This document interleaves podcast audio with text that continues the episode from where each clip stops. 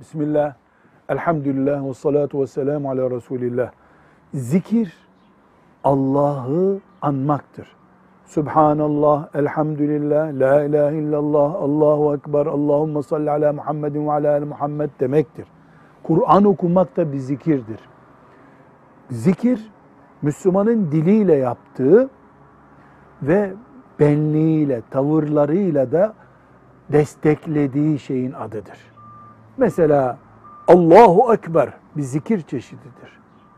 Müslüman Allahu Ekber dediğinde hem diliyle Allah en büyüktür söyler hem de benliği, tavırları, eylemleri böyle söylediğini onaylar. Böyle değil. Yani tavırları farklı, eli başka bir şeyle meşgul ama bu arada Subhanallah, Allahu Ekber, La ilahe illallah diyor. Bu da bir zikir, bir ibadet midir? Şüphesiz. Bu da Müslüman için kazançtır.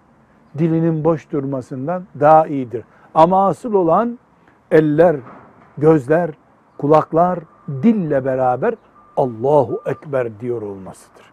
Velhamdülillahi Rabbil Alemin.